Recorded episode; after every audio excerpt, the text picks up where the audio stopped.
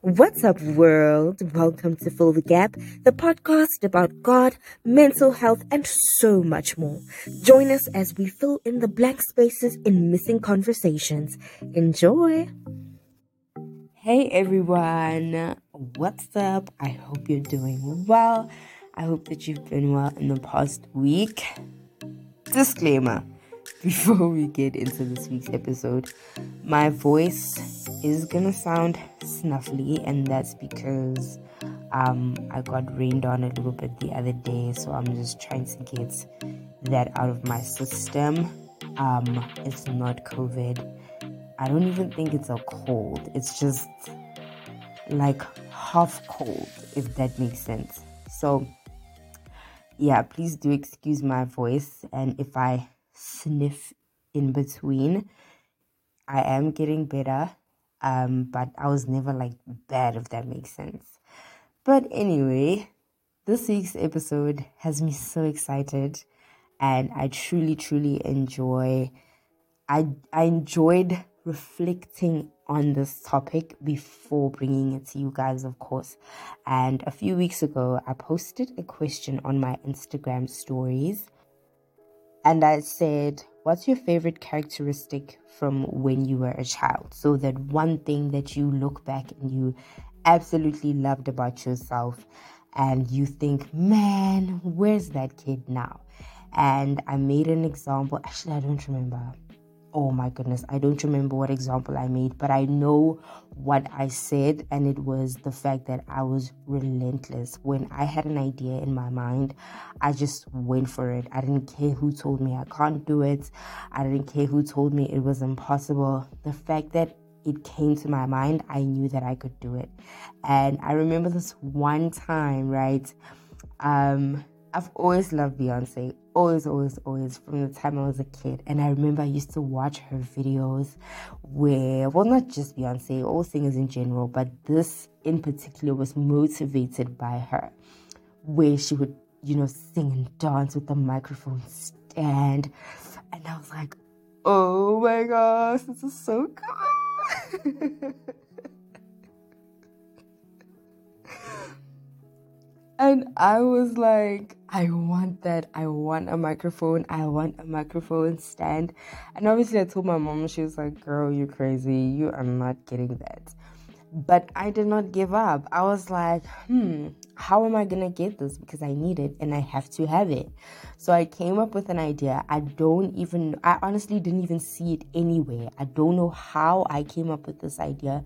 But I remember sitting with myself feeling so sad, but feeling like this can't happen. I need to have my microphone and my microphone stand so that I can practice being a superstar like Beyonce. I mean, this has to happen. And. I came up with an idea and I thought, hmm, toilet paper. Why don't I just use the toilet paper rolls that have been used and build my own microphone stand? And I told my mom, I asked her, please don't throw away the microphone, I mean, the toilet rollies thingies when the toilet paper is finished, give them to me. And I collect them. Yo, guys, I, I think it took months, because we were a family of three at the time and we had one bathroom. So very little bathroom activity. My parents were working, I was at school. Very little bathroom activity in the house. It took months, but I was so excited. Like there were times where I'd be like, oh my gosh, how many do I have left? And I literally created my own microphone stand from toilet paper, child and sellotape. Yo, I still remember it. I think honestly that was the my most favorite thing that I've ever done for myself because I had a dream and I went for it and I didn't allow anyone to tell me that it's crazy or it's impossible. And I had that thing for I don't know how long but obviously it's toilet paper it would wear and tear and break and fall apart but I just didn't care because in my mind I'm practicing to be a superstar just like Beyonce and I'm gonna be like Beyonce So that's one example that I can think of right now. But there were many instances where I was relentless and I just did not give up. Like I said, this is the example that I gave, or rather, the example that I'm giving now. But honestly speaking, when it came to the Instagram question itself, I was very surprised at the few responses I got because usually when I post the question on Instagram, you know, you guys really respond and you respond truthfully and wholeheartedly. But this time, I think I only got like three responses or so. And I was kind of surprised because I was like, oh, what's going on? Y'all usually hop on my questions, so what's going on? And okay, before I get into that, let me just start with um the other two responses that I got. One person says grit, and the other person says, I think for me, I was happy. I don't remember not being happy, like nothing big or significant. Okay, and then someone else responded, and this made everything make so much sense to me as to why people were not responding. So her response was I'm not finding the first part of her response, but it was something along the lines of um, her ability to be realistic even as a child. And she continued on in my DMs and she says, Yes, it was a traumatic response. And I would have loved to be a cute, innocent, thinking child. All these fairy tales and thoughts about life, but that wasn't my experience. So I learned to take difficult things with a stride with stride as a child and now I get to incorporate allowing myself to be vulnerable when I need to be in my adulthood. I find it's a great balance. It's taught me a lot about how much I can handle and when slash where to draw the line. And I found this very, very interesting. And I'll read you guys my response. I said to her, with this question, not many people answered as opposed to the others I've asked. And I think it could be because of what you've just shared. You've made me realize, Hore, not everyone has had a quote unquote great childhood. We all have childhood traumas, yes, but I'm realizing, Hore, with others, it was more severe. Thank you for sharing this. It puts a lot of things into perspective. And it truly, truly did because like I said, man, I'm sure you guys could hear me smiling as I was sharing the story because I really had a great childhood and I often think about it and I often feel so grateful about the kind of childhood that I had because it really was fantastic. but then even in my ability to empathize and to always think about other people and other um, sides of the coin, so to speak, this really did not cross my mind. So I appreciated her point of view so much because I didn't even think like, yo, man. I mean, obviously, I knew that not everyone has had a great childhood, and that and that there are people out there who have been through a lot. But for some reason, when it came to this question, I didn't. It did not cross my mind. So I'm definitely going to touch on that and include it as best as I possibly can, considering the fact that I'm not going to be speaking from first hand experience. So I'll start by explaining actually the point of this episode and why I wanted to talk about this conversation of childhood and who we were as children. And having lost touch with you know our childhood self is that to kind of return to ourselves in that way you know. Um, when i think about the story that i just shared now i find it so significant in the journey that i'm walking the career path that i've chosen and other things that god has called me to that people saying, no, you can't do this, no, you can't do that, that's impossible, it's never been done before. Things like that cannot get in my head, or else I am not going to fulfill what I need to fulfill. And that's not even an option. You know, I want to fulfill my purpose and I want to do everything that I, I can do in order to make myself proud and to make God proud. So I wanted to share this just to kind of getting like motivate us you know to return to ourselves and you know if you were fortunate enough to have a great childhood like i was hopefully you can think of a few things where you know you're like joe i used to do this and that i used to be like that and like this where's that child where where did we all where did it all go wrong and I honestly wonder for myself as well. Where where did I lose that? You know, when did I lose that? What happened? What was that thing that happened that was the straw that broke the camel's back? And I cannot pinpoint a particular moment, but I will say that I am working on returning to that because, like I said, it's important that you don't take into consideration what people say so much in terms of the vision and the dream that you have because the vision and the dream that you have it is yours and yours alone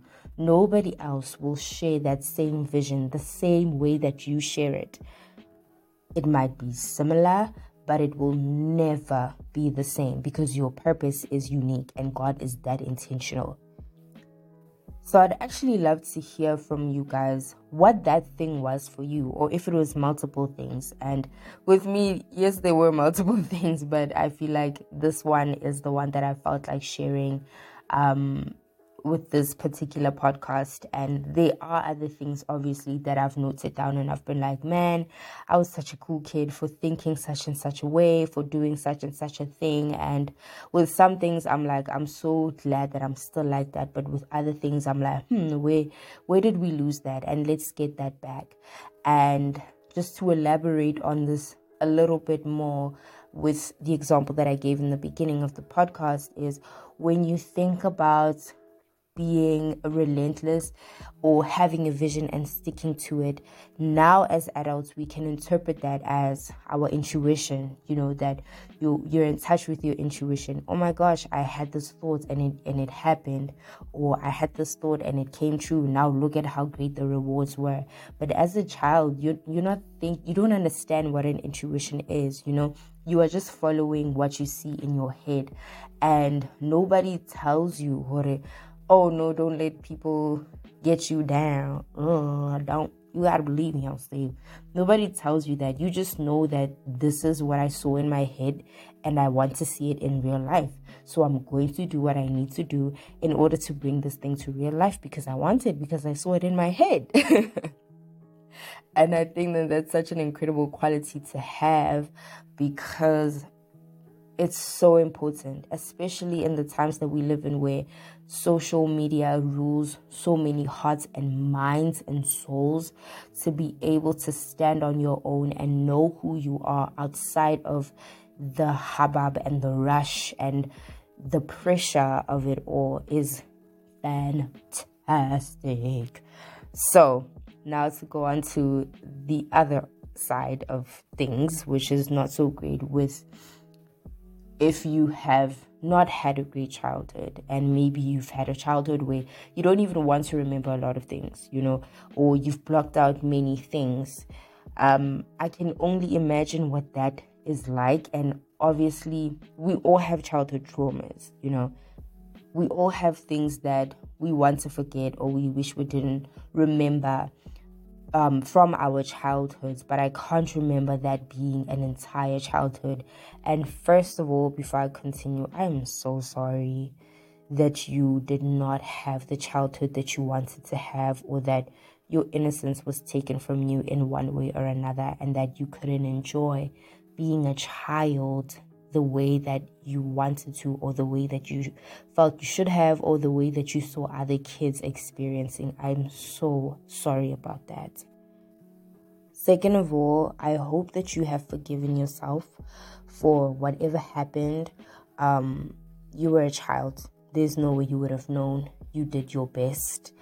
And I hope that you don't blame yourself for whatever happened because there are so many scenarios that oh, I don't even think we could cover them in one episode.